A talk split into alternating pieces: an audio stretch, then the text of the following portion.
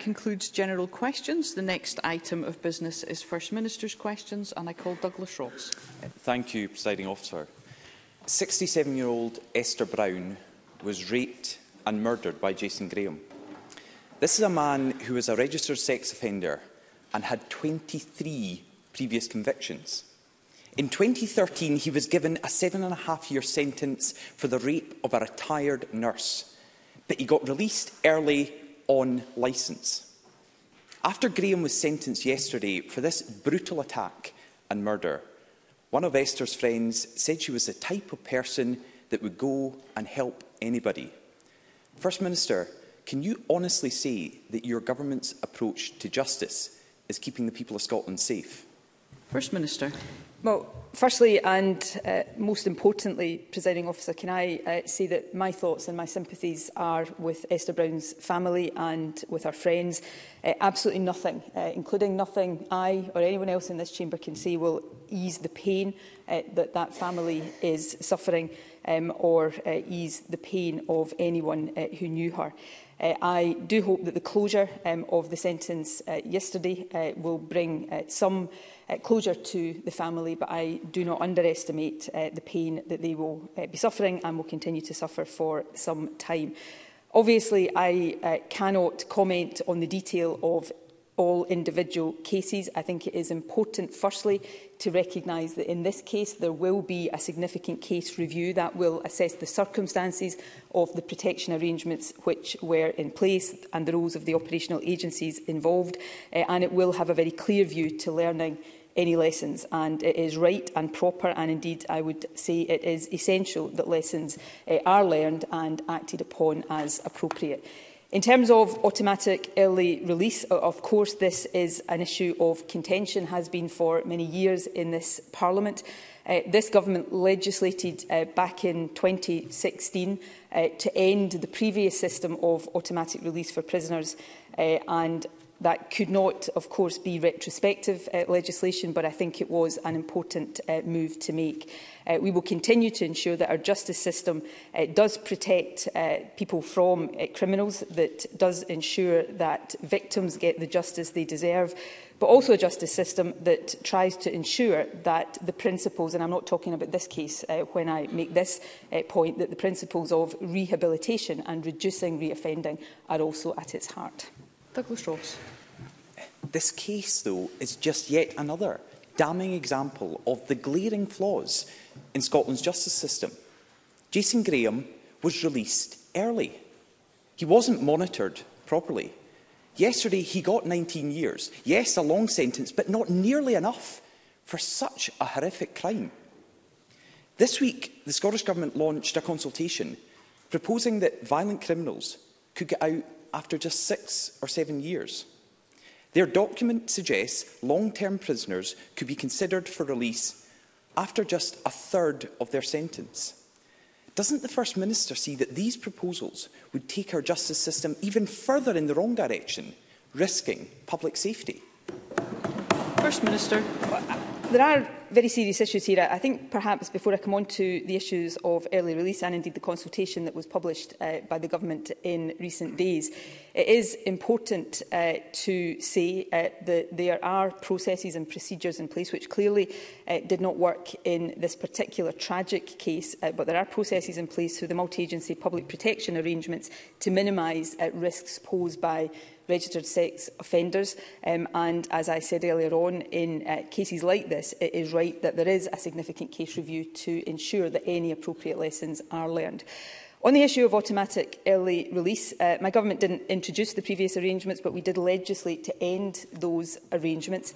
Uh, it is important that we recognise uh, that it is necessary to have in place a justice system that punishes those who deserve to be punished, and that is always an important principle of the justice system, but that also uh, promotes rehabilitation and tries to reduce reoffending. Uh, one of the things that is often lost in these discussions, and of course I, I want to continue to reiterate, I'm talking uh, in general terms here, not about the, the case of Esther Brown, uh, but in Scotland uh, we imprison a higher proportion of our population than any other country in Western Europe. So it's not that we don't send a lot of people to prison, The question is, uh, is prison always uh, the effective uh, punishment uh, for people? It will be in many, many cases. Uh, we want to have a system of release from prison that has, firstly, risk assessment and victim safety at its heart and that also uh, looks at what is most effective to reduce reoffending. The consultation that was published uh, this week is a consultation and I would encourage people across the chamber and indeed the wider public to respond to that consultation. Um, it is uh, important to say, and this will be my last point, presiding officer, uh, in this answer, uh, the abolition of automatic early release for the most dangerous long-term prisoners is not affected by any of the consultation proposals that were published earlier this week. Douglas Ross. The First Minister started her answer by saying there are processes and procedures in place Those processes and procedures didn't save Esther Brown from being raped and being murdered. So I'm sorry, that does not cut it when we are dealing with lives being lost, and it is not an individual case. The SNP government consultation doesn't stop there, however.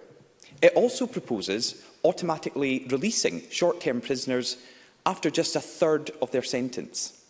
The First Minister previously told this chamber, and I quote, Our objective remains to end the policy of automatic early release completely as early as we are able to. That was six years ago. Yet now, far from keeping dangerous criminals off our streets, this government is proposing to let them out even earlier. First Minister, isn't it the case that this government's course of action has let some of the worst offenders back onto our streets free to commit further offences?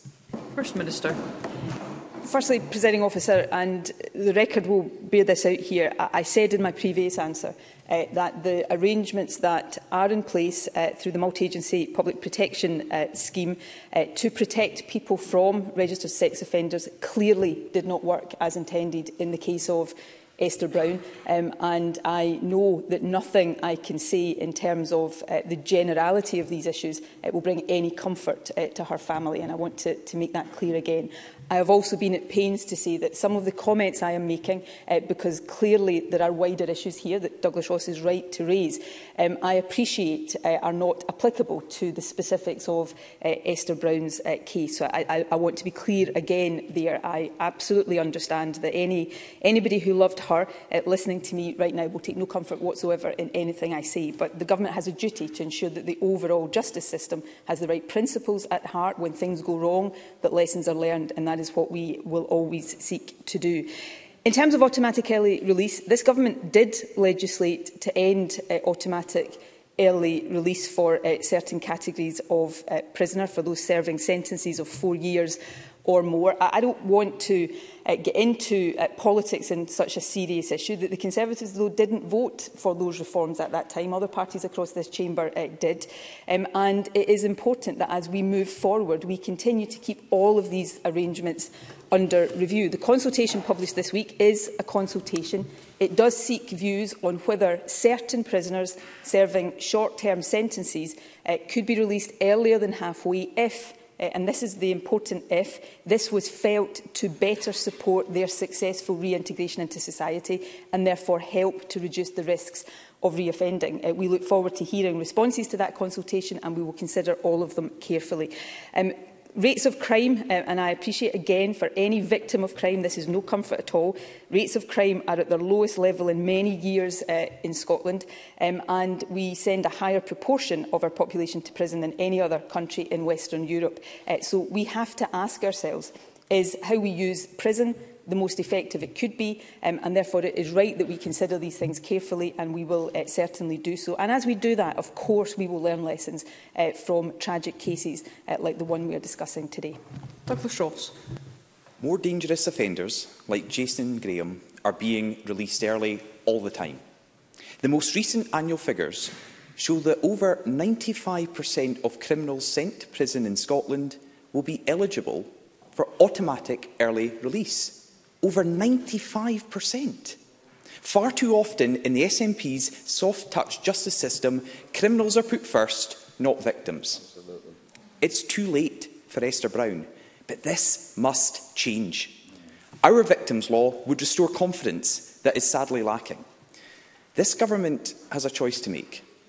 Empty our prisons by letting even more criminals out early, or protect the public and put victims first. I choose public safety and supporting victims. Which side is the First Minister on? First Minister, we should all be on the side of uh, victims of crime, but we should also all be on the side of trying to make Scotland as a whole safer. And that does mean uh, trying to make sure that we have a penal system in place that, yes, punishes, and that is a, uh, an important, vital principle of any justice system, but that also helps us reduce the risk of those uh, who do serve uh, sentences in prison from reoffending. And that is uh, the wider issue that we have a responsibility to consider. Um, I know it is an easy soundbite for the Conservatives, but to describe a country as soft touch uh, justice uh, when we both have some of the lowest uh, crime rates uh, that we've had in many years, but also, as I've said already today, send a higher proportion of our population to prison uh, than any other country in Western Europe is simply not accurate. The question we have to ask ourselves is our justice system uh, and the approaches that are taken to dealing with offenders always as effective as they should be, uh, both in punishing but also in reducing reoffending. Uh, and that presents difficult, challenging, uh, at times very contentious issues. I accept that, which is why we are consulting carefully on these proposed reforms and we will listen carefully to all of the responses that we receive. Question number two, Anna Sarwar. Presiding officer, I have repeatedly come to this chamber to raise tragedy after tragedy at the Queen Elizabeth University Hospital. Despite that, we still have a culture of cover-up, denial and families being failed. Everyone should read the heartbreaking words from Louise Lawrence, the widow of Andrew Lawrence, who died in December after being treated at the hospital for cancer. Andrew was the First Minister's official spokesperson in 2007 and then head of the Scottish Government's Response and Communication Unit. He was at the heart of the COVID pandemic response. Andrew went into the hospital to get treatment that would prolong his life. Instead, in hospital, he contracted COVID and then a fungal infection, aspergillus, a deadly bacteria often linked to water or mould. He died just days later. His wife Louise told me that she was never informed about the fungal infection and she had to uncover it in his medical notes after his death. She has courageously spoken of her anger, her shock, her distress, and our disappointment. Why? Why, despite everything that has happened, do we still have a culture of cover-up, secrecy and denial, with families being forced to take on the system to get the truth? First Minister. Uh, Presiding officer, first of all, um, I can assure the Chamber that I have read Louise's words uh, very closely. Um, firstly, because I will always uh, do that uh, when uh, relatives of those who have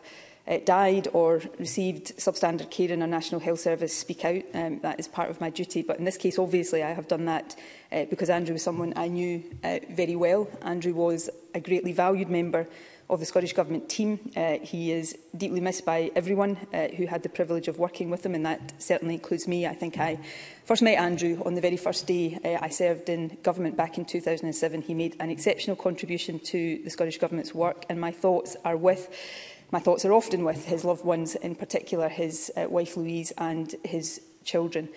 Um, We will be engaging, in fact uh, my officials have engaged already this morning with Greater Glasgow and Clyde Health Board so that the concerns that have been raised are properly investigated. Uh, we will do everything uh, possible to ensure that Andrew's family get the answers uh, that they are seeking and also consider very carefully uh, whether the concerns that have been raised uh, by Louise Lawrence uh, have uh, wider or raise wider issues that require to be addressed. Uh, the Chief Operating Officer of NHS Scotland has contacted uh, Greater Glasgow and Clyde uh, this morning to start to establish the facts and uh, I've asked for information to be available later today and then we will assess what further steps require to be taken. Um, I will not uh, and this government will not tolerate cover-ups uh, or secrecy on the part of any health board uh, and where there are concerns about that we will address those concerns and of course in uh, relation to the Queen Elizabeth Hospital uh, and other issues uh, raised uh, including of course by Anna Sarwar over the years about Queen Elizabeth Hospital there is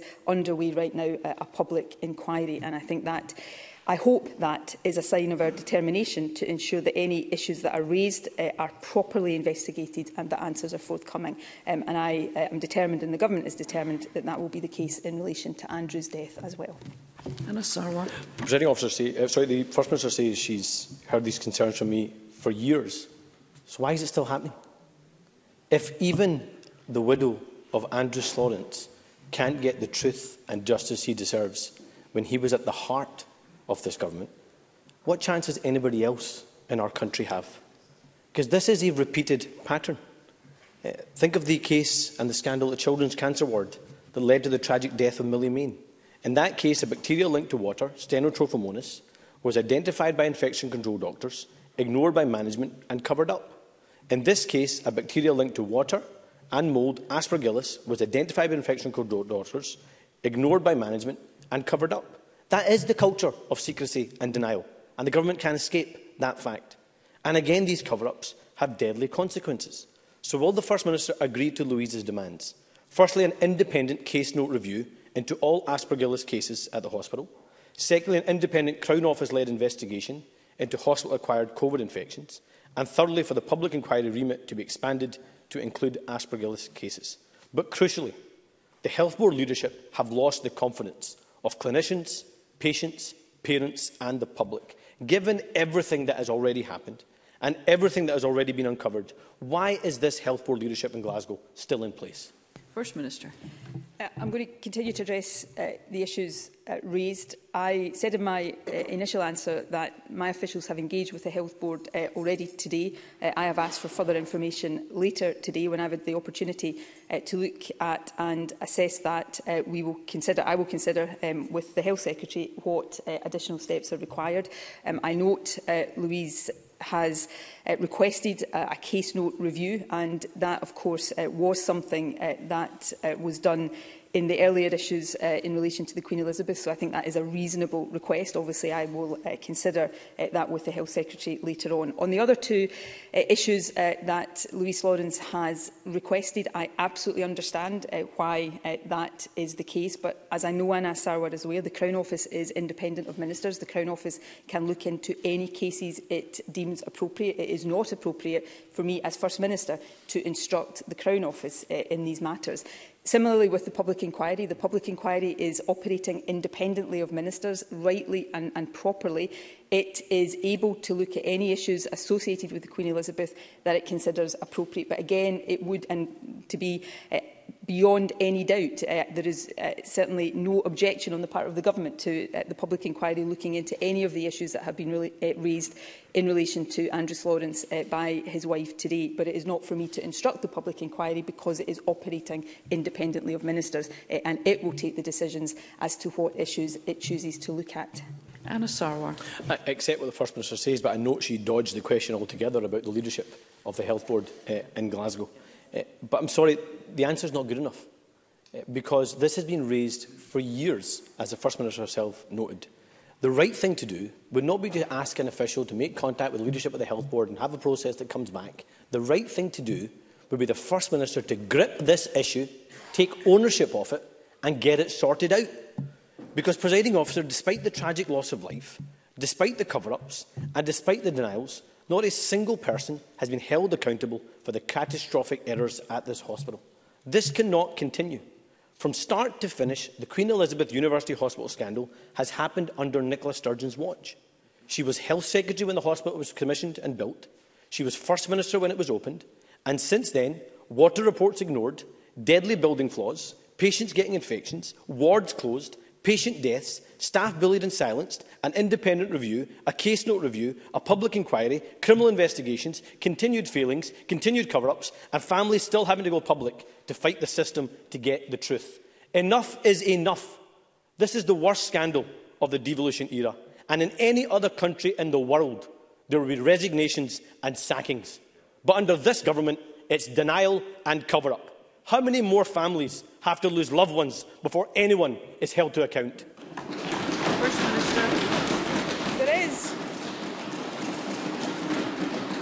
there is right now an independent statutory public inquiry underway and I think that is right and proper. It was instructed by this government, by the previous Health Secretary. If I was to start, or if this government was to start to preempt the outcomes of that public inquiry, then I think with some justification, uh, Anna Sarwar and perhaps others uh, would say that was wrong as well, because we were seeking to interfere with uh, the work that that inquiry was doing. These are serious issues. I think they deserve to be treated seriously and on the substance of the issues. Uh, the public inquiry is doing that work right now um, and the, the findings uh, and any recommendations that flow from that public inquiry absolutely it should be, it must be and will be acted upon. But I think it's incumbent on all of us uh, who care about these issues, and I know that includes all of us uh, in this chamber, to allow that public inquiry to do its work. Thank you. Move to supplementary questions and I call Claire Adamson. Thank you, Presiding Officer. The First Minister may be aware that Wishaw-based family-owned Weir and McQuiston Scotland Limited entered administration this week.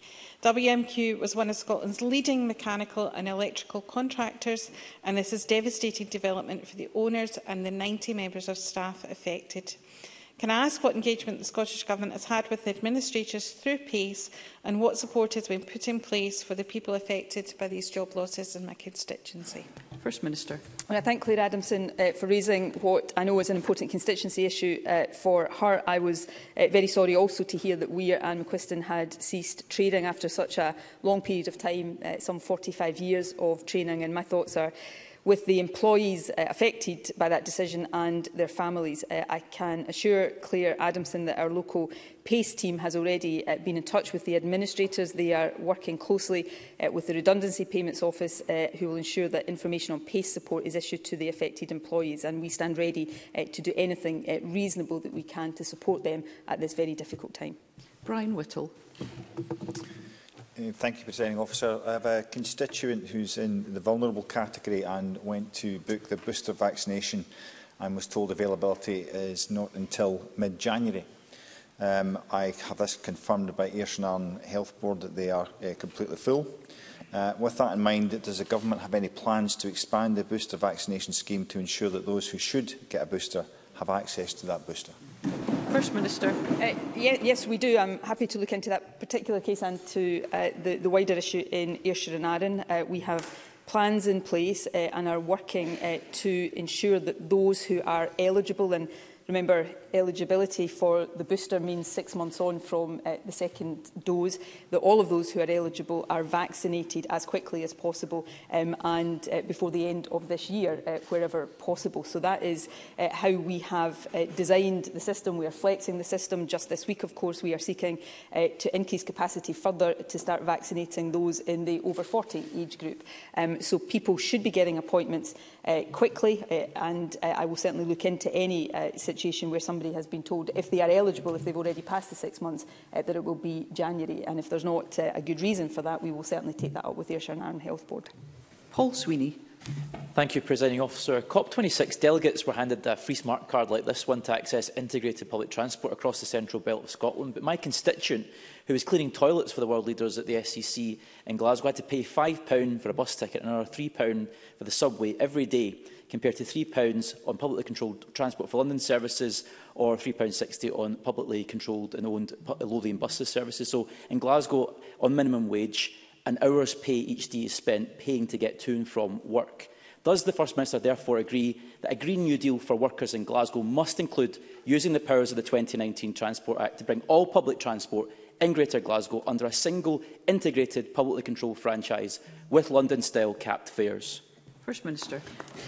Well, I think there's there's two related issues there, and I certainly agree with the sentiment behind the question uh, on the integration uh, of ticketing. Transport Scotland is already working towards all journeys on our public transport networks being able to be made using some form of smart ticketing or payment, and progress has already been made uh, towards that objective. Uh, the second issue is affordability, and uh, I do think it is an important part uh, of our journey to net zero and getting uh, more people to use public transport to make uh, public transport much more affordable uh, and therefore more accessible. Uh, we need to uh, do that uh, in a way that we can accommodate it within our budgets, and we are uh, looking at uh, that right now, of course, in the context of our budget process. But during uh, COP, of course, one of the things we were able to confirm uh, was the introduction of free bus travel for all those under uh, 22, which will come into force at the very start of next year. Uh, we need to go further than that, and uh, we are looking at uh, how quickly um, we can do that within the resources available to us. But making sure public transport is more accessible, both in affordability terms, uh, but also in the ease of using it, is a key priority priority for us. Emma Harper. To ask the First Minister if she will join me in thanking all the staff, volunteers and people of Scotland who have helped make Scotland the first UK nation to give the extra vaccine dose to half of over 50s. And I remind Chamber that I'm still part of NHS DNG's vaccine team. First Minister. Uh, yeah, I would want to take the opportunity to again thank everybody uh, who is working really hard to design uh, the vaccination programme uh, to do all of the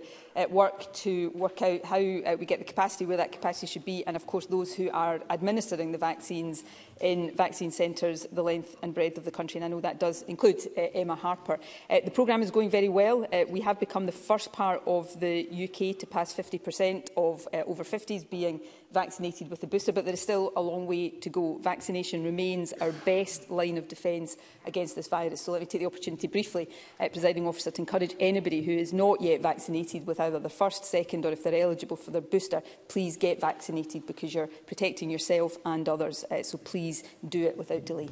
Douglas Lumsden. Thank you, presiding Officer. On Tuesday, the First Minister turned her back on 100,000 oil and gas jobs, many in the North East. Yesterday, the SNP turned its back on its commitment to fully dual the A96. Can the First Minister explain to the people of the North East why she has turned her back on them. First Minister. Well, like much else that comes from the Conservative benches, that is just complete nonsense, but also completely ignores the, the responsibility all of us have uh, to address climate change. Yeah. Um, these issues are complex, they are difficult, they are often contentious. Um, but on the issue of oil and gas, let's firstly be clear on this. The transition away from oil and gas, which the science says is essential, it must be a just one. It mustn't put 100,000 workers into unemployment or increase reliance on imports. But the question that then flows from that is the key question. Uh, do we say, because we've got a current uh, jobs and energy reliance on oil and gas, that we continue to go on uh, with new developments uh, and unlimited extraction? Or do we say we need to break that cycle of reliance by investing in the alternatives and speeding up our move away from fossil fuels. I think our obligation to the planet says that we need to do the latter. That's why this government is investing in a just transition, uh, but that is a just transition uh, that would be easier if the Conservative UK government hadn't turned its back on carbon capture and storage, the Scottish cluster and the Acorn project. So perhaps that's something that the Conservatives want to take up with their colleagues in London. Paul O'Kane. Presiding officer, the heartbroken family of Andrew Florence are not the only family seeking answers about what happens to loved ones at the Queen Elizabeth University Hospital. Teresa Smith, as reported on the front page of the Greenock Telegraph today, has spoken of the deep pain her family has endured since the death of her daughter Sophia in April 2017 at just 12 days old. Sophia died of an infection contracted at the Queen Elizabeth, despite initially responding well to treatment for breathing problems. The family were not informed and had to fight for a post-mortem to know the truth. Teresa and her family have described the tortuous journey to try and get answers on what happened, with phone calls, emails and letters stonewalled, and she too has pointed to a cover-up. I have heard what the First Minister said in response to Anna Sarwar about the public inquiry, but does she, does she not recognise that it didn't save Andrew Florence and it won't save patients right now. What is the government doing immediately to prevent these terrible and tragic deaths from happening again? First Minister. The infection Infection prevention control is a, a, priority within every hospital all of the time, and that is absolutely right and proper. So is uh, the need to learn lessons uh, for where th from when things uh, go wrong, uh, and uh, that is a daily priority of health boards and hospitals across the country.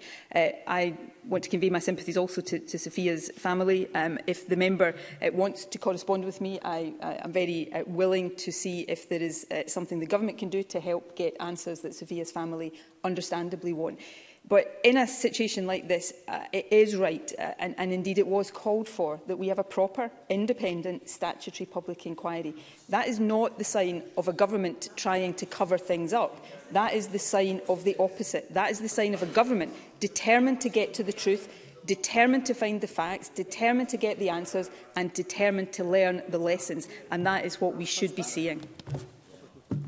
Question number three, CoCab Stewart.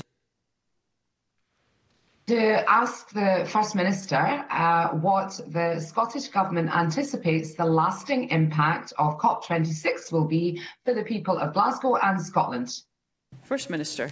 Um, I think the lasting impact will be a very positive one. Um, I think we can all feel pride in the leadership that Scotland and uh, the people of Scotland and in particular the people of Glasgow have shown during COP. I think the outcome, uh, while not going as far as many of us would have liked it uh, to go, will accelerate or help accelerate our delivery to net zero. And it's important that people and communities are at the heart of that. Uh, we're currently funding a number of projects in Glasgow through the Climate Challenge Fund, supporting uh, communities to reduce uh, car reliance reliance, cut waste, grow local food and lower energy use. Um, and we're also building a new model to support further community climate action, uh, which I think will be part of the longer term legacy from COP in Glasgow over the past two weeks. CoCap Stewart.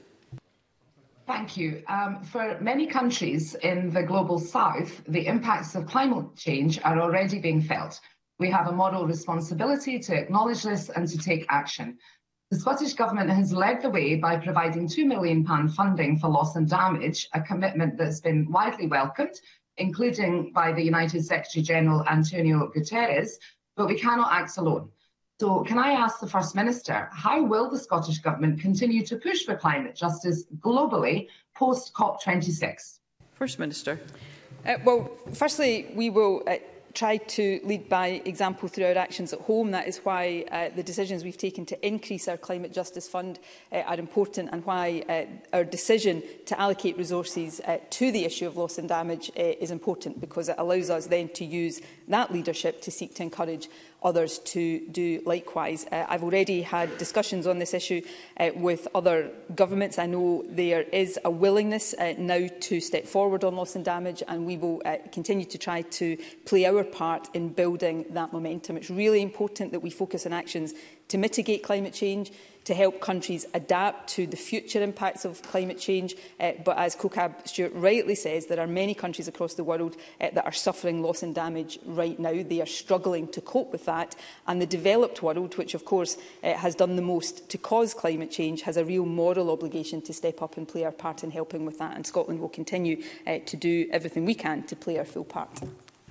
Neil Bibby.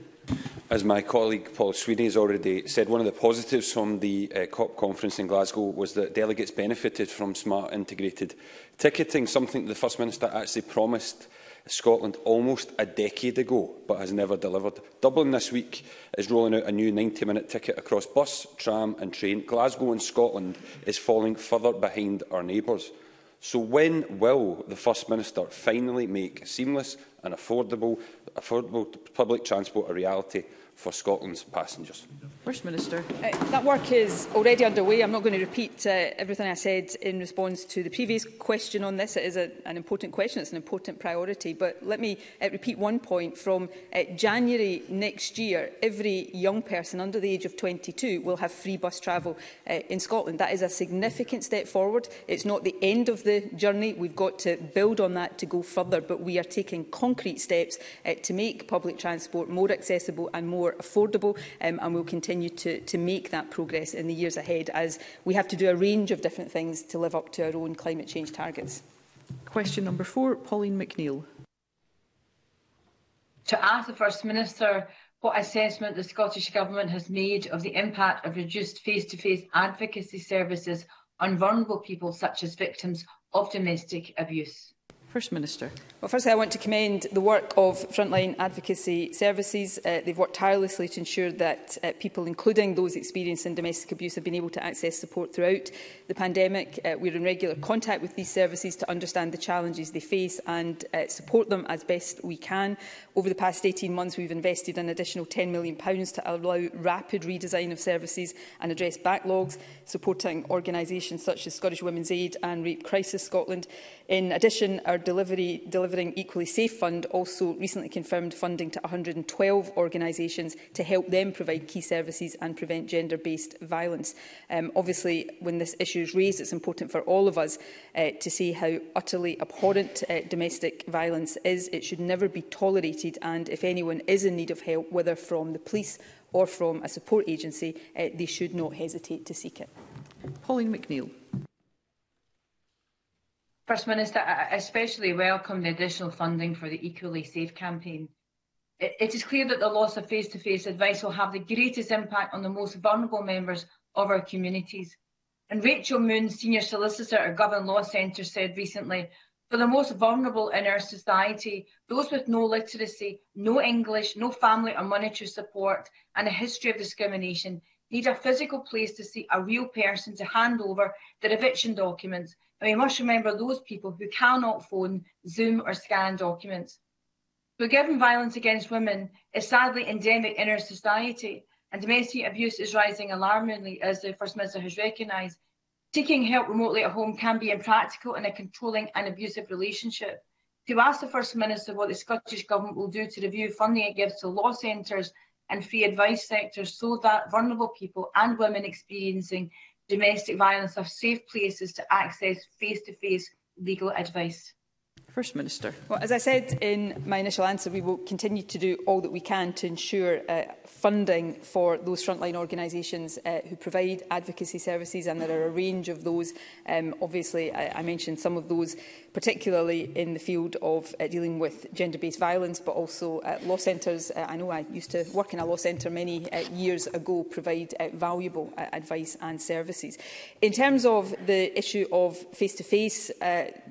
access, uh, versus telephone or online access, Organisations themselves will often be best placed to make the decisions about the correct balance there.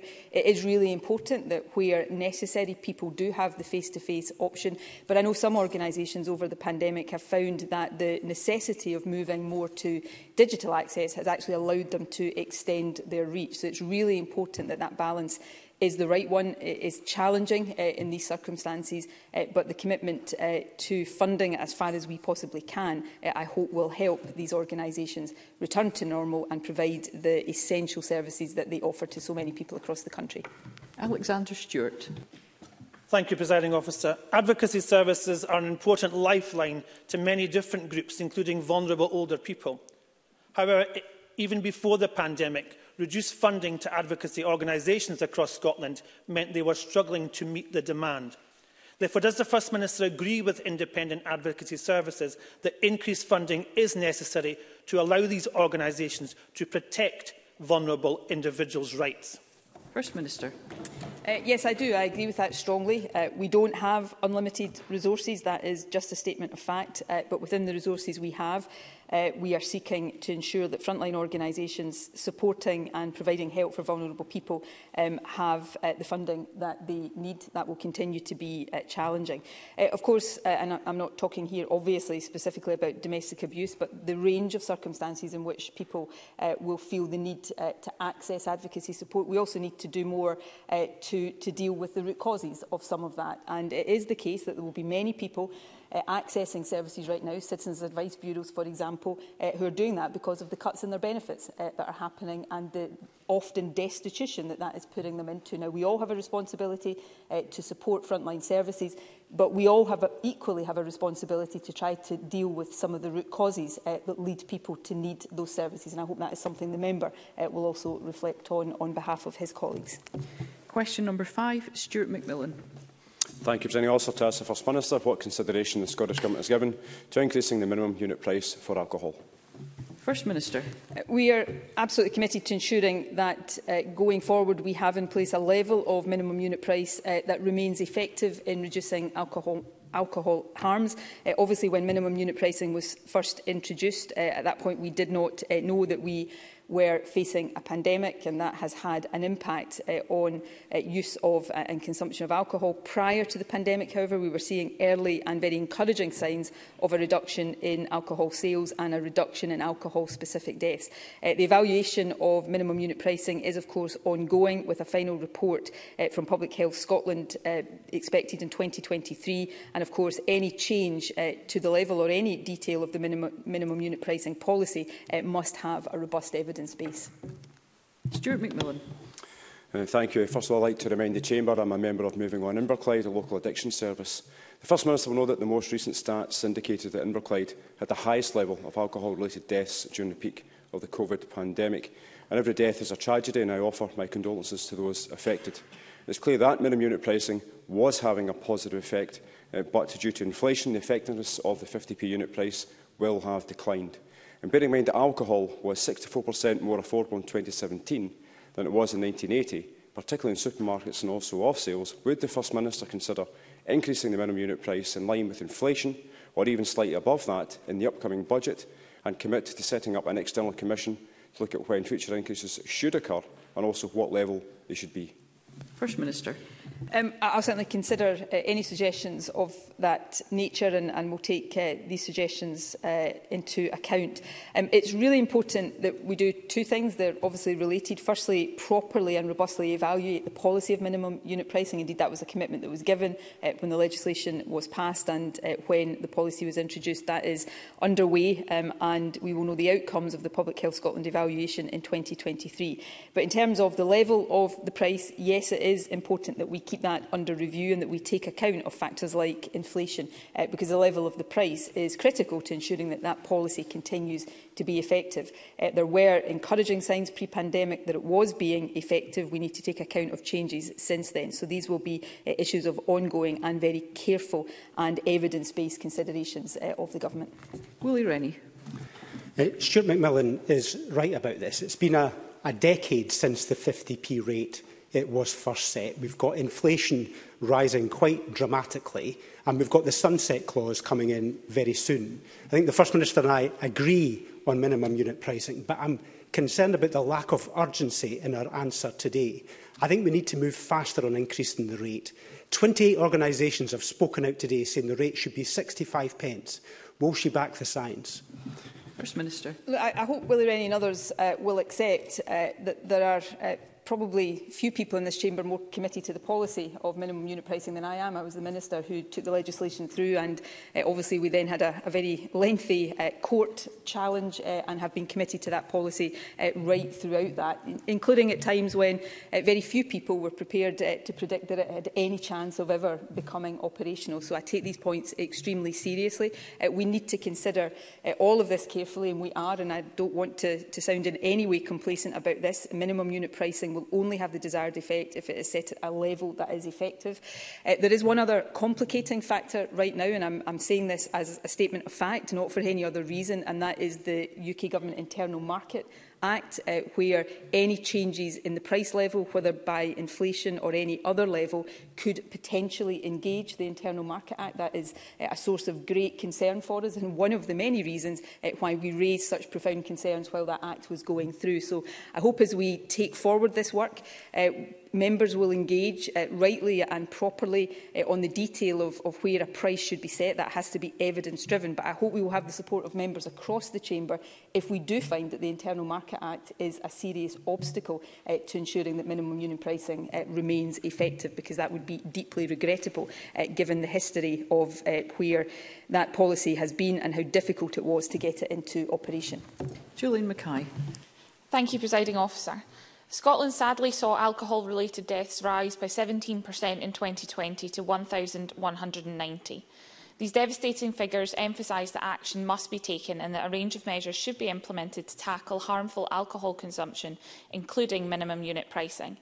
I know the Government plans to consult on the marketing of alcohol, but will the First Minister consider implementing other measures, such as mandating nutrition and health information on alcohol labels and placing a social responsibility level on alcohol retailers? First Minister. Without uh, commenting uh, particularly on the specifics that Gillian Mackay has raised, although they are both important uh, suggestions, uh, let me say in general that we remain open-minded to all and uh, every action that can help us deal with the harm that alcohol misuse does. In fact, when we first uh, proposed uh, minimum unit pricing,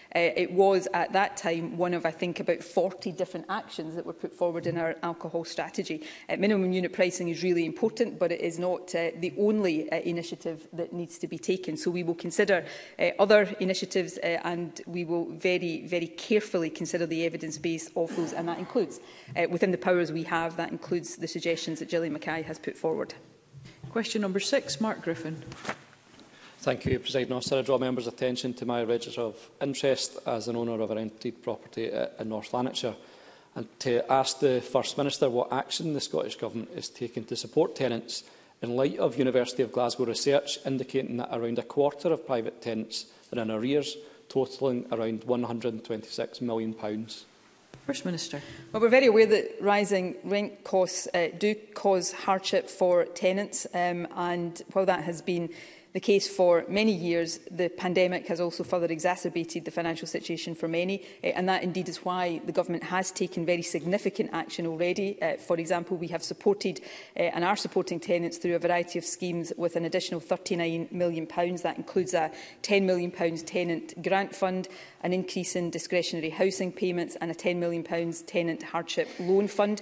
Uh, this year we've committed £82 million in discretionary housing payments.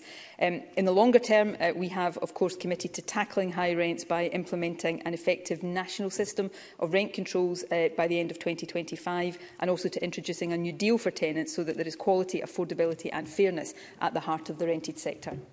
Mark Griffin. I'm grateful for the First Minister's answer, um, but with social sector arrears grown by £9 million just between July and September this year, it's clear that arrears are set to dwarf that £10 million grant fund. And to my surprise and the surprise of those in the sector, that isn't even new money, but has been raided from the endless in the End and Homelessness Together fund. And the, the loan fund also appears to be completely useless. It offers tenants in arrears more debt. Most applicants are simply refused, and in the first four months of this financial year, just £42,000 was paid out anyway. So tenants fear a tidal wave of evictions and homelessness, and yet last week's report says landlords want notice periods for arrears to be slashed to the pre-pandemic pre level of 28 days. Can the, the First Minister assure tenants that their rights and notice periods will not be slashed and commit to rent controls in next year's housing bill, not by 2025, as su suggested in our previous answer? First Minister. Well, I think uh, the member can take from my previous answer and indeed from the overall commitments of the government uh, that our objective is to strengthen the rights of tenants, not weaken uh, in any way the rights of tenants. I take his points about financial assistance, uh, although I would say that uh, helping tenants with rent arrears is an important part of helping to prevent and therefore end homelessness. So uh, I think that point uh, needs to be made. Uh, of course, uh, we will look in the course of our budget process uh, at what more we can do to help not, not just tenants but others who are dealing with uh, difficult financial uh, circumstances right now. If the member wants to make proposals about how we uh, free up more money in the budget, I know the Housing Minister would be perfectly happy to have that conversation conversation. Equally, uh, we're happy to engage about the timing of legislation around rent controls. This Parliament rightly uh, wants proper time around consultation and scrutiny of legislation, uh, but we are open to discussions about the legislative programme and how quickly we can move uh, to introduce reforms uh, that will be contentious. I don't believe they will be unanimously supported within this party, uh, th this Parliament. I hope they will be within this party. I'm not sure they will be within uh, this Parliament, uh, but perhaps those who might oppose them uh, are, are murmuring murmuring from sedentary positions uh, just now. But in, to be serious about this, this is a, a real issue. Um, but overall, inflationary pressures uh, from energy costs, uh, from, from rent, from rising food prices um, are going to be significant challenges for many across the country. And this government will do everything we can within our resources to help people deal with those pressures. Thank you. That concludes First Minister's questions. We will move on to members' business. And can members leaving the chamber please do so quietly? Thank you.